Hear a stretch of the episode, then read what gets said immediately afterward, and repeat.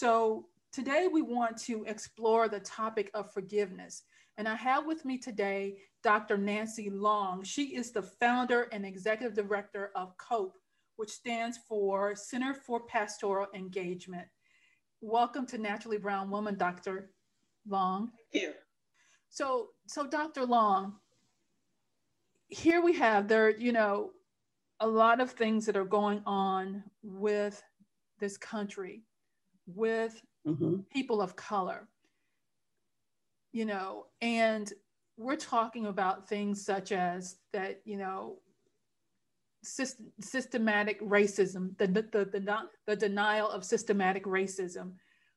We've heard about all the, the, the deaths, the George Floyds, the Breonna Taylor, and so many other unjust deaths in this country.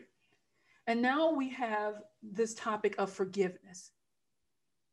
Mm-hmm. How do we forgive? Is it expected of, mm-hmm. us to forgive?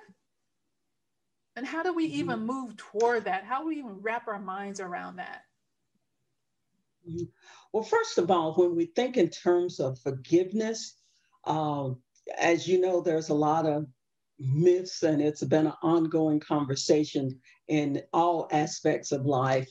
But as it re- as it um, I guess affects African Americans or people of color, people who are marginalized, people who've been kind of demonized in this so divided country, it, it really is forgiveness has to do with the ability to be able to reconcile within yourself that this that you're bigger than the situation or the trauma that has occurred to you, and that you have the ability to um, be able to release those emotions toward that person and be able to move on to your life. Now, part of the issue is that it makes it sound like it's easy, but in reality, it's probably some, one of the hardest things that we do as a human being. So it's important not to forgive the person who has offended you as much as it is for you to be able to move on because forgiveness holds us to our past. So therefore, we don't have hope in the future. Whereas if we can release that, then we have the ability to create a new future for ourselves. So when we think in terms of a definition of forgiveness, it simply is, it has its roots in the word pardon. And so you deliberately make a decision, not unconscious, not because your belief system or families or culture or pressure, but it's a decision. It is it it even though it's emotional, the feelings around the hurt, but it's a decision to release those feelings connected to that incident to be able to move on to your future. Yeah. You know, you mentioned it's a decision within yourself. It has to do with mm-hmm. you moving on.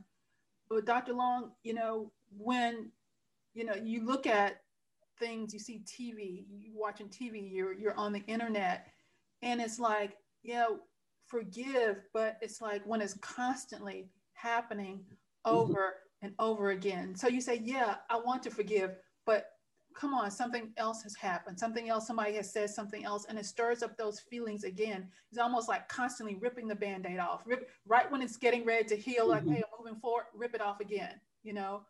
Yeah, and like said, it's not easy. So, mm-hmm. how do you kind of balance all that? Or can you? Well, the first thing the first thing, and we as therapists and, and really people who work with human beings, the first thing you've got to acknowledge that this is painful. You've got to be clear about how your emotions. I don't know anyone, a person of color, who wasn't angry about any of these incidences, that sense of helplessness. So, identifying those very emotions and then start talking. See, if it stays inward, then it likes festers. Mm. So you get with someone who is a trusted friend, a therapist, a counselor, a preacher, a mom, whoever that you consider to be a trusted person, and talk about where somebody can hold that anger, somebody can hold that helplessness, hold that that vulnerability that you know that you want to go out and just make somebody feel as bad as you do, that somebody can hold that for you then once you can get past that, get control of that, then you, it's a, not a, so much a matter of uh, that it won't happen again because we're we're constantly uh, in the situation. We can't just leave America. we just can't can't leave our families or leave the situation. But what we can do is we can redefine it. In other words, uh, I love America. I don't love what America does sometimes. Mm. So, therefore, it's not so much a forgiving as it is uh, being able to see a future within that uh, schism within the country. But let's not be uh, deceived. There's a difference between uh, forgiveness and action. When these things keep happening, uh, forgiveness has nothing to do with our civic duty to vote, our civic duty to be informed, our civic duty to be woke. Mm. Uh, those things, those are action things that we can do, which empowers us because a lot of times we hold on to the hurt and difficult for us to think in terms of forgiveness because we feel helpless. Mm-hmm. But we are not a helpless per- people of color. We have established this country. We uh, made inroads, and that's something to be proud of. And so we hold on to that, just like in this past election. We saw how our vote mattered, how it changed the trajectory of this craziness that we've experienced for the last four years. So that is empowering. But to forgive uh, those policemen that um, did this harm to these various people, we can forgive them. But in order to be able to do that, we have to take action. So the next time it's time to vote for a chief of police, the next time it's uh, to vote for a sheriff, uh, get informed and get involved. Let's get around the families who have been victimized and what can we do? That helps us to empower ourselves. And once we get out of that vulnerable feeling that that we are helpless, then we're able to let that resentment go and move forward. Not that we're not aware that, you know, that we've been enslaved, that we've been uh, unjustly accused. There's more of us in jail than all of that is is reality. But we don't have to hold on to it. There are things that we can do to empower ourselves.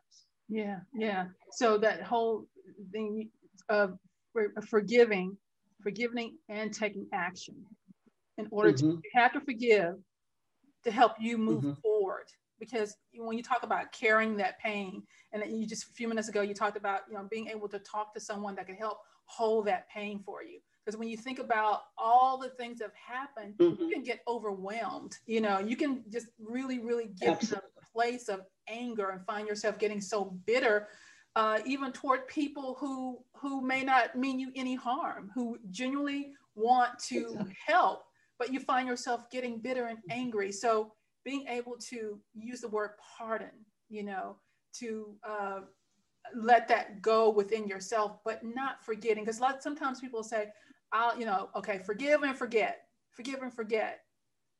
You mm-hmm. know, sometimes you know, forgetting is not is is like i don't know how to will myself to forget you know and do i want to forget about the injustices to make sure that they don't happen again you know mm-hmm. talk about that forgive yeah forget. i think that that that's part of the myth is that you know the forgive and forget i as, as human beings that's just like saying i forget who my parents are after they're deceased you don't do that that yeah. there always be a part of us uh, that even though they're not physically here, they're a part of. So you will always feel that um, that injury. Uh, you'll always, but the key here, and and I remember it was uh, I, I can't remember whether it was uh, John Lewis or it was someone who was doing a presentation, and they said if you ever get an opportunity to do to that person what they did to you, and you do it, then you're not over it. But if you can see and have compassion when that person is in that vulnerable state and be able to pardon them and not retaliate, then you have moved to that space where we're talking about uh, forgiveness, not forgetting, but forgiving. And see, a lot of times if we try to forget, what that does is it does more harm to us mm. internally. Yes. Because what it's saying is you deserve what happened to you. And that is just the total opposite. Now we we and the forgetting is once again not harboring and and dwelling on the the injury in the past, but just remembering. Uh, what is it, Maya Angelou? We quote a lot. If people show you who they are, believe them. Yes, yes.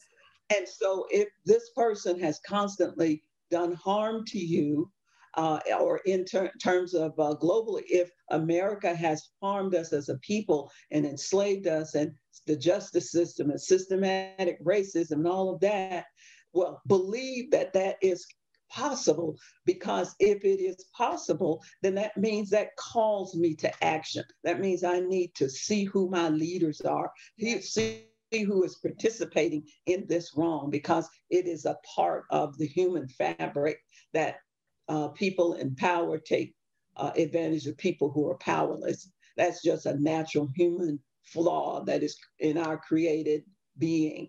And so, if I know that about you, then what can I do to put up uh, barriers to put kind of keep that uh, monster in a cage, knowing that it's still there, but being able to control it? That's when we know that we are moving through the process of forgiveness the process of forgiveness, of, for, of forgiving, um, take us through some steps. You mentioned some things earlier about talking to someone and uh, making the decision to forgive. Um, talk about some other steps. The injury becomes our definition of who we are. Hmm. And so the first step is that do you want to be identified as a victim?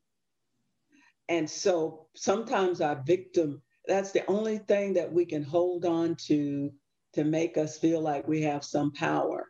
And so it becomes our um, mantra, our marching orders. And that's why that uh, is hard for us to, to forgive. And so, first of all, we have to realize that that you are not your injury. You are not a victim. You have been victimized, but you are not a victim. That is not your name. Your name is not sorrow. Your name is not loneliness. Your name is not uh, uh, uh, whatever you want to identify, it, but you are a created, beautiful, wonderfully made person. And that's who you are. And so if I hold on to that, then I, I can let the other story go. Uh, also, some things that you want to uh, remember to do is to nurture yourself. You know, again, uh, find a trusted person uh, to let them know what has happened to you and just uh, let people who love you love you into healing. that's the best way I can think of it, it. And so, therefore, the focus is not on the person who hurt you, but the people who love you. Mm. And so, if you can embrace that, because love, I believe, is much more powerful than hate or indifference or anything else. And so, if I can feel that love uh, from a touch or a hand or an embrace or an action, then that begins to heal me. And so that's also a process. And then, of course, the uh, the process of just letting go, of not being afraid to see a future beyond what has happened to you, to not uh, mm-hmm. see. A lot of times in our, uh, what created this uh, divide is that on one side, some people felt like they've been left behind. Mm-hmm. And somebody told that story to that group that the reason why you've been left behind is because of this group. And so, therefore, they want to persecute that group because they feel like we've been left behind because of that group. Well, this group that's being persecuted is saying that you're persecuting me and I have no future. And so, therefore, I'm just going to sit and just bemoan my circumstances. When in reality, no one is physically holding you down. You made the decision to believe the story that was told to you.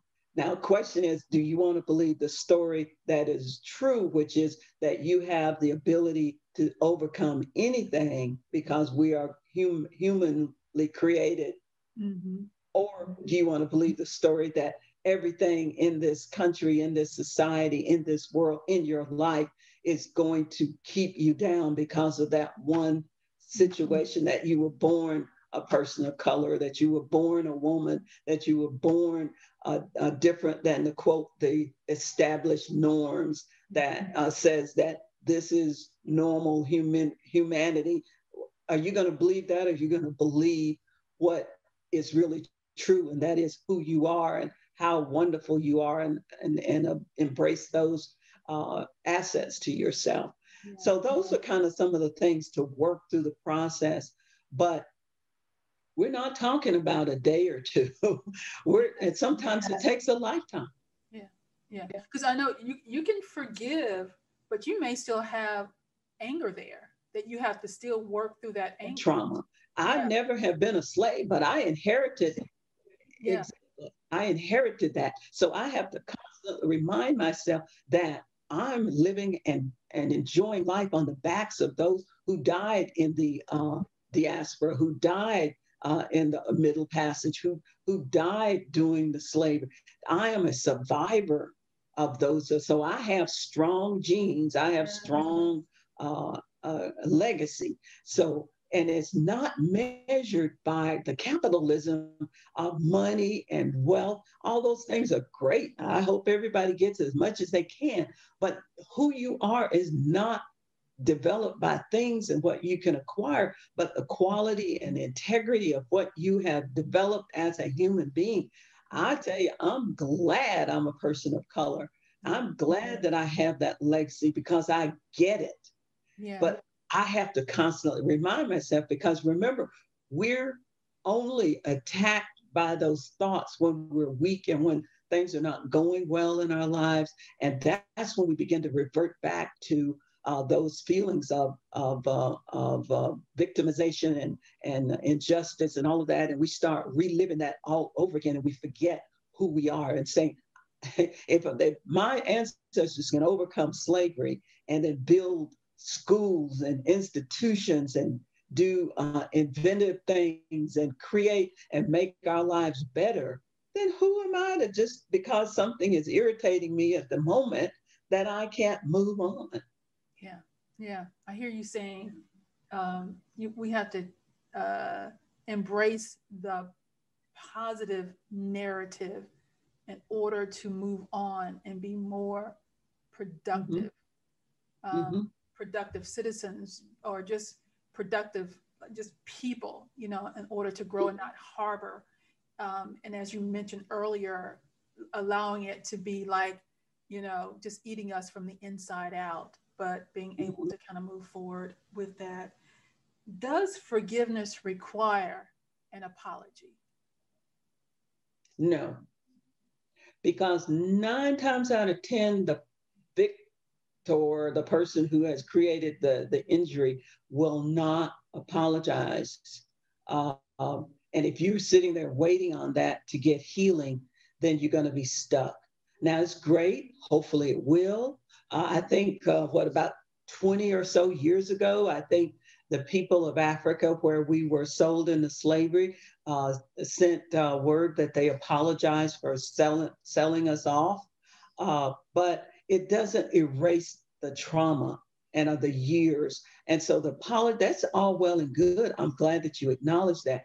I mean, if America came and said, we're sorry that that um, we're taking uh, people of color and turning them into victims and those are we're sorry about that but it does not change the fact that those things are still uh, part of us and a part of what shaped us what motivated us what has created who we are and the strong people that we are so um, in reality uh, it it uh, it doesn't require that but uh, it it can help but it's it's still it's still going to require you to take the necessary work to work through it.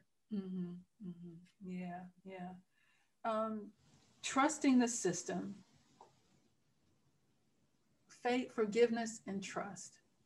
You know, mm-hmm. um, those two words I find are are very different.